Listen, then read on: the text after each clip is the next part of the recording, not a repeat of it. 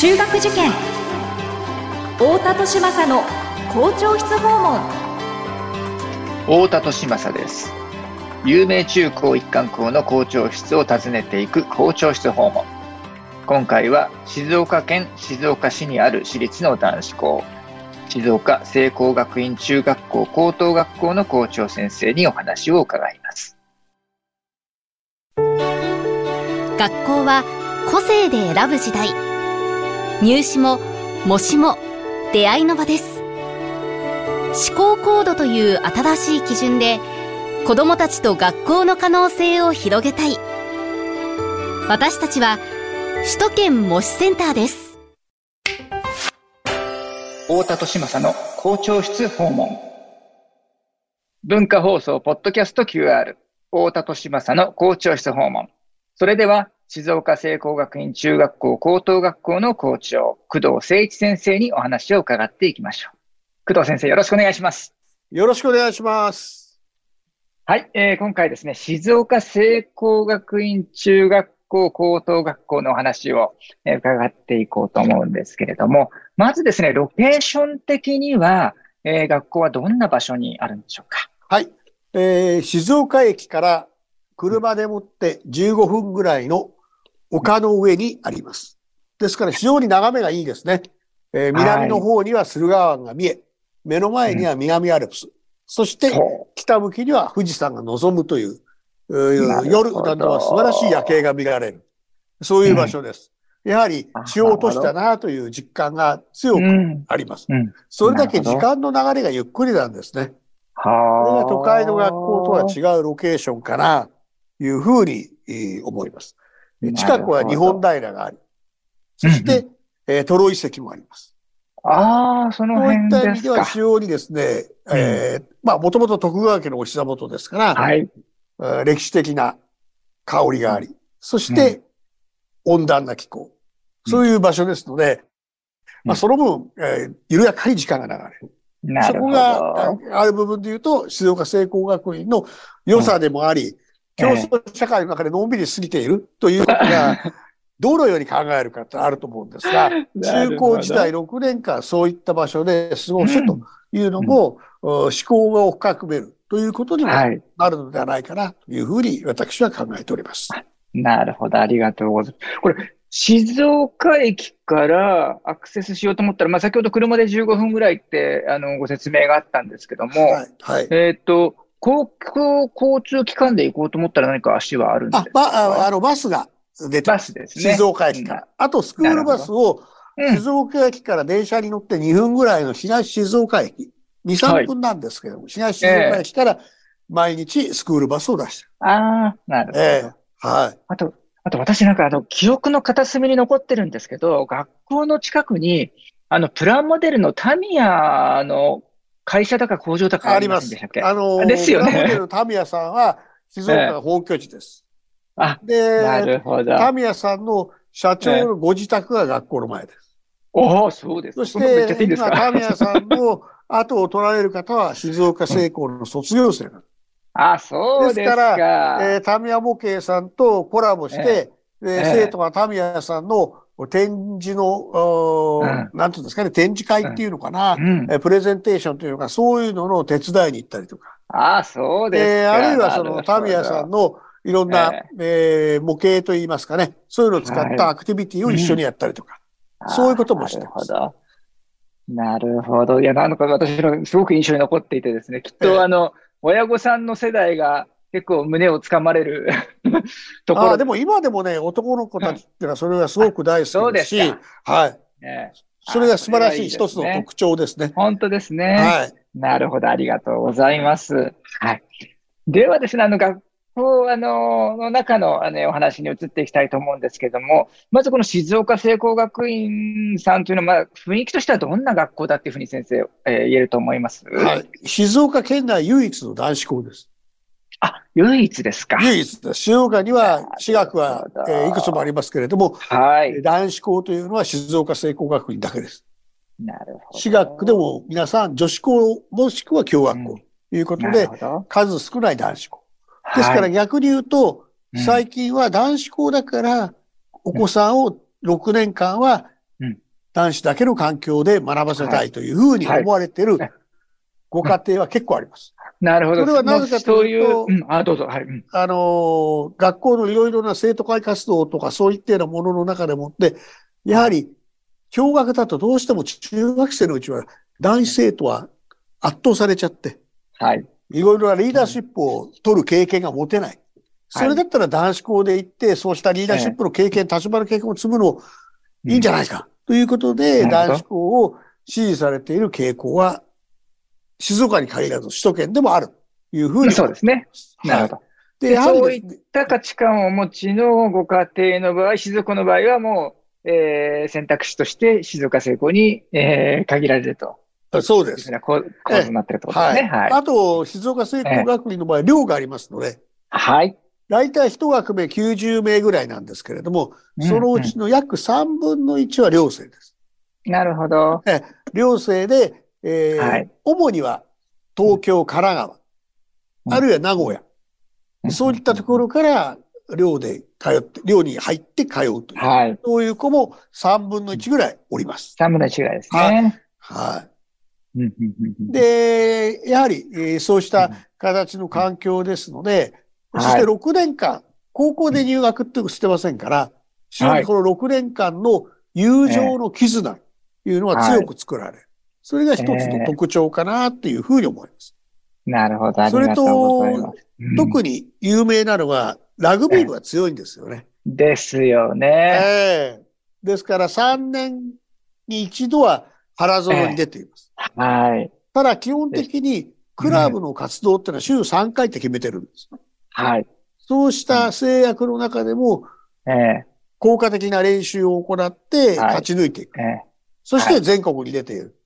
というのが静岡聖光学院の特徴かなと思ってそれがすごいですね。週3回で、しかもあの1回の練習時間も60分から90分そうでっす。大体ね、すえー60分から90分で終わっちゃうんですね。ていうふうにね、区切ってらっしゃるから、はいこの練習メニューも分単位で区切って、で、それぞれの練習の趣旨を明確にして、はい。えー全くその無駄のないように、えー取り組むという姿勢を私も一度拝見したことがありましたけれども、うんそれで全国行っちゃうっていうんですからね。集中力、やっぱりこれによって鍛えられるというところがあると思います。そうですそれと、ね。やはり、えーうんこうした時代状況の中ですから、えーええグローバル、そして ICT、そういったようなものを、うんうん他校よりも先駆けて始めていましたので、そうですね。コロナのパンデミックなどの時にはいち早くオンライン教育をしたということで、はいマスコミにも取り上げられたりしました。やはりそうした部分ねで。の優位性というのは今も継続してあるとええいうな形であります。ど。はい。ですから、あれですよね。グローバル。教育も、あ欧米だけじゃなくて、アジアの国々、ブルああ、いいですね。マレーシア、はい。そういった国々と姉妹校を結んで交流している。うんそういう多様性に富んだ学校です。ええはなるほど。ありがとうございます。あの、校舎としては、あの、まあ、昭和な感じもするんですけど、中入るとところどころハイテックな感じの 図書。館があったりとはか、い。ええ、もう図書館は、ね、カームがあった。りとかですよカフね。ェみたいです。はすごくかっこいいんですよい。ね。はい。はで、あの、美味しいコーヒーが飲めるい。あ、そうです。そうです。はディスペンサーがあっい。て。そうです。はい。一応100円取りますけどね。ああ、そっか。無料ではないんですけどね。でも、あの、コ生徒はー10人ヒーが100円ですもんね。はい、そうです。あの、ちょっと特別なコーヒーなんですよね。そうです卒業生の卒方が。業生が作っているコーヒー豆。はい。えーそうなんです。あれ、あの、同じものが、あの、東京の神保町のあの、小学館の1階にカフェが入ってるんですよね。あ、そうですね、確か。はい。あの、お同じコーヒーを、あの、はい取り扱っている、あの、カフェが小学館の本社の1階に入っていて、時々打ち合わせに行くときに飲んだりするんですけど、ああ、なるほど。ええあ、そうですか。ありがとうございます。はい。まあ、そのような、あのー静岡聖光さんなんですけれども、えー現在の形に至るまでですね、まあ、どのような、あのー生い立ち、歩みがあったのか、まあ、歴史の部分も伺っていきたいなと思うんですけれども。はい。あの、横浜の聖光学院と兄弟校ですから、はい。横浜聖光学院が昭和33年えー1958年にできたんですから、58年うんそれからはい11年経って1969年に静岡聖子ができました。なるほど。11年後ということにはい。なるわけですけれども、はい。やはり同じカトリック・キリスト教教育修士会とはいいうローマに本部があり、そして特にうんこの静岡、横浜、この聖光学部を作ったのはカナダのケベックから来た修道士たちです。ああ、そういうことなんですね。はいやはり。えー日本の子供たち、特に、はいえー男子に対してええキリスト教的な普遍的なうん愛の力を教えようという、うんそういう意味で聖光学院は作られました。はい。まあ、当時、えーえやはりまだ横浜が作られた頃っていうのはもう戦後うん。間もない頃であり、そしてはい。静岡にもまだまだその頃はうん、カトリックの学校はうん。少なかったですし、私学ああ、る部分少なかった。そういった中でですね、やはりえーカトリック教育というものを広めたいという、そういううん。お気持ち、あるいは受け入れたいというお気持ち、うん。そうしたものがうん。うん。静岡の方々にあって、私学を誘致する。という中でですね、あ私どもの修道会が、うん静岡のこの押鹿という場所なんですが、地に学校はい。ということであります。あこれはね、静岡も横浜も同じなんですけれども、ええやはり紳士たれという、be はい gentleman というあ、うん。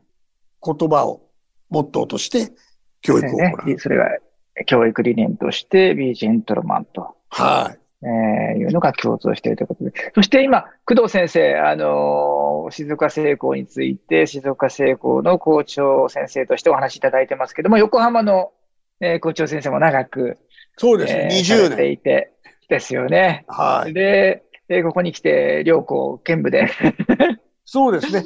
あの、もともとの初代校長、ピエール・ロバートというはい。修道士なんですが、大ええ。変私もお世話になった先生です。ああ、そうですでか、。そのやはりピエール・ロバート先生が作られた学校ということで、ええ。ブラザーがどんどん減ってしまう中で、えーやははい。りまあこれからは、あー日本人の信者がこれを受け継いはでー教育をしてうんうんということがより必要になりましたので、はい。えー修道会から頼まれて、静岡聖光学院の教育もすることになったということです。はい。そのようなことで、横浜の聖光学院の校長も長く務めてきましたので、お互いの兄弟校としてう、ん。それぞれの学校が、あーはい。相乗効果を出したいというのがありますから、あのー来年度からはですね、ある一定の学年になったらば、静岡の生徒たちが、あ横浜の補習に出たりとか、おー、いあるいはいですね。非常に、あの、優秀でもって、うん。まあ、東大とか国立医学部はいからいう子がいれば、それにかなう生徒は横浜に留学させる。はあ、そういう方面白いですね。考えています。なるほど。はい。それと、横浜聖光の教材を使って、ええ中学校3年生の秋ぐらいから、はい。南関国公立大学、そはい。れから医学部、医学部。うん講座を作って、はい。そしてそれに対応する、まあ、えー指導していこうというふうに考えています。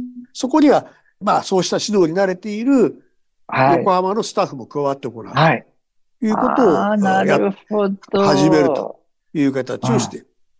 はあ。えーもうすでに今の、うーええ何人かの生徒に対してはそうしたことを始めつつあるんですが、ああ、えー。私も校長になって1年経ちますので、よりこれを。ええおシステマティックにやっていくということを次年度から考えている。はあ、いうことでなるほど。ただ、やはりこう、うん無理はさせない生徒には。ええ、ええ。ですから、その生徒の適性に応じて、そうですよね。カウンセリングをしながら、そうしたええ。道を示していくうん。という形であります。はあ、でもそれはね、あの、静岡聖光のあの生徒さんたちにとっても、まあそういう思考を持ってる生徒さんであれば、あ、横浜の、えー横浜で培われたその知見を自分たちも享受できるんだって非常に嬉しいことですよね。そうですね。そういうチャンスを与えていく。ええあ、それは楽しみな展開ですね。むしろええ今までなんでしてなかったんだろうっていうぐらいですね。そうです、そうです。だからやはり、同じ、えーん兄弟校である、姉妹校であるんだから、その存在をお互いに、うんあのー高めていく。そのことが大事かな。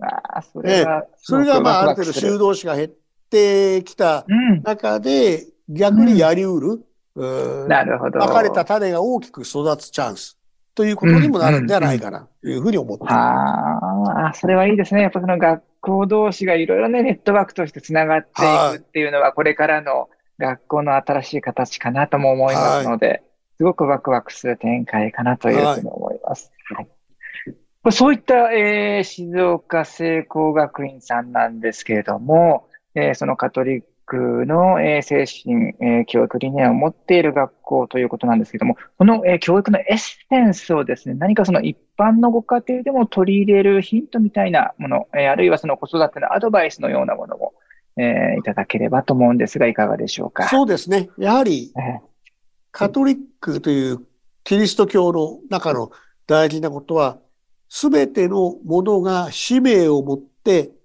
この世に生を受けた。ーはい。ですから、どんな相手であっても受け入れるということが大事である。というはあ。ことが、基本的にはキリスト教の教えの根幹にはあるんだ。うん、うん。神様はうんどんな障害を持った子であったとしても、はい。どんな子であったとしても、それぞれ使命を持ってこの世に派遣したんだ。うんそこなんですね。ですから、うん私たちは、教育現場においてもいろんな多様な子供たちを受け入れる。そしはて、ご家庭でもぜひお子さんの多様性というのを認めてあげてほしい。はあいうことはあはあですから。反抗期も当然あるでしょう。うんあるいは、ある時は、勉強に夢中になれない時もあるでしょう。うん。はい。そういった時であってもですね、ご家庭で保護者の皆様はお子さんをね受け入れる。うんそれがなくて、絶えず成績がいい時だけ受け入れるとか、はい。親御さんの思い通りに生きている時は受け入れるとか、はい。そういうふうになりがちであります。どうしてもですね、今の時代っていうのは急速に時間の流れが動くので、親御さんの意向として自分のペースを崩したくないっていうのはむしろうん親御さんが強い。ああ、なるほど。幼稚園、小学校の時代にうん両親の皆さん、みんなだ大体はお仕事もお持ちですから、すごく忙しいんです。はいはいそうすると絶えず指示を出してるんです。お子さんに。そうか。そうすると、よくね、指示待ちだ、自分で動けない。はいい、や、そんなことないんですよ。実は親御さんが指示を出してる。だから自分のペースで動いてほしい。そうしたうんうんうん一つの時間の流れっていうのにもう子供たちはな、な、ならされて、それを考えてみると、やはり大事なことは何ですか、子供の言うことに耳を傾けましょう。そして受け入れましょう。そういう姿勢をぜひ持っていただきたいなというふうに思うんでありますね。あー面白いですね、今の話。その、その子供のペースに大人が合わせてあげるんじゃなくて、忙しい大人のペースに子供を合わせるような、えーそういう社会になってしまっているから、こあの子供がまあ指示待ちの状態に、えーさせられてしまっていると。えーそうだなので、その、えー耳を傾けてあげて、条件、えーに関係なく無条件に受け入れてあげると、えーいうことをしてあげれば、そんな指示待ちなんかじゃ本来はないんだよと。うん。で、そうすると今度、まあ、いろんな側面、子供の側面、えーやる気をなくす瞬間があったりとか、何かに夢中になる瞬間があったりとか、え、そんなことに興味を持つのっていうふうに、まあ、親も驚くような、えー面を見せて、まあ、その一人の子供の中にも多様性があって、えーそれを受け入れてあげてくださいね、とはい。いうメッセージですね。ああ、そうですすごく。立ち止まって子供を見る。うん立ち止まって聞くはあはあは。そうした姿勢が必要ではないでしょうか。なるほど。だって私たちは立子供たちに何を求めるかっていうことは、子供たちが生き抜いていくことによって、はい、はい。この社会の中に小さな光を灯してほしいからです。はい。そしてうん、同時にその灯火を消さないようにしなさい。ということを私は常に子供たちに言ってます。生きるっていうことは。小さな光を社会に灯すことだよ。はいでも。その小さな光をし灯し続ける。うんそうしたことが大切だよ。はい。転倒するじゃなくて灯し続ける。そういう生き方を私は生徒たちに求めている。はあ。うんそれが主の使命によって生きるということにもつながる。そのように私は思っておりますね。はいはい。で、それを先生が日々その生徒に伝えているえーことを、えーご家庭でも、えー同じメッセージ、えー子供に伝えていこうとしたら、えー立ち止まって、えーしっかりとその子供を見て、えー耳を傾けてとそうです。はえーいうことが、えー彼らのその小さな光を消さず、えー灯し続けることに、えーその彼らの光を守っていくということにもなると。い。はい。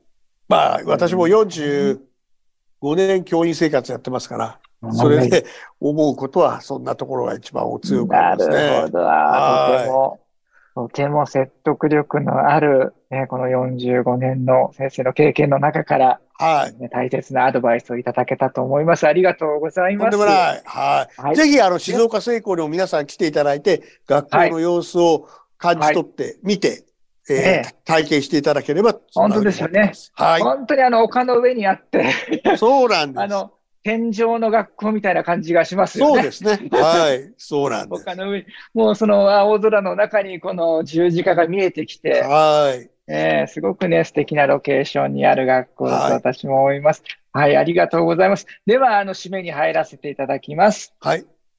校長室訪問。今回は静岡聖光学院中学校高等学校の校長、工藤誠一先生にお話を伺いました。工藤先生、ありがとうございました。いいえ、こちらこそ、ありがとうございました。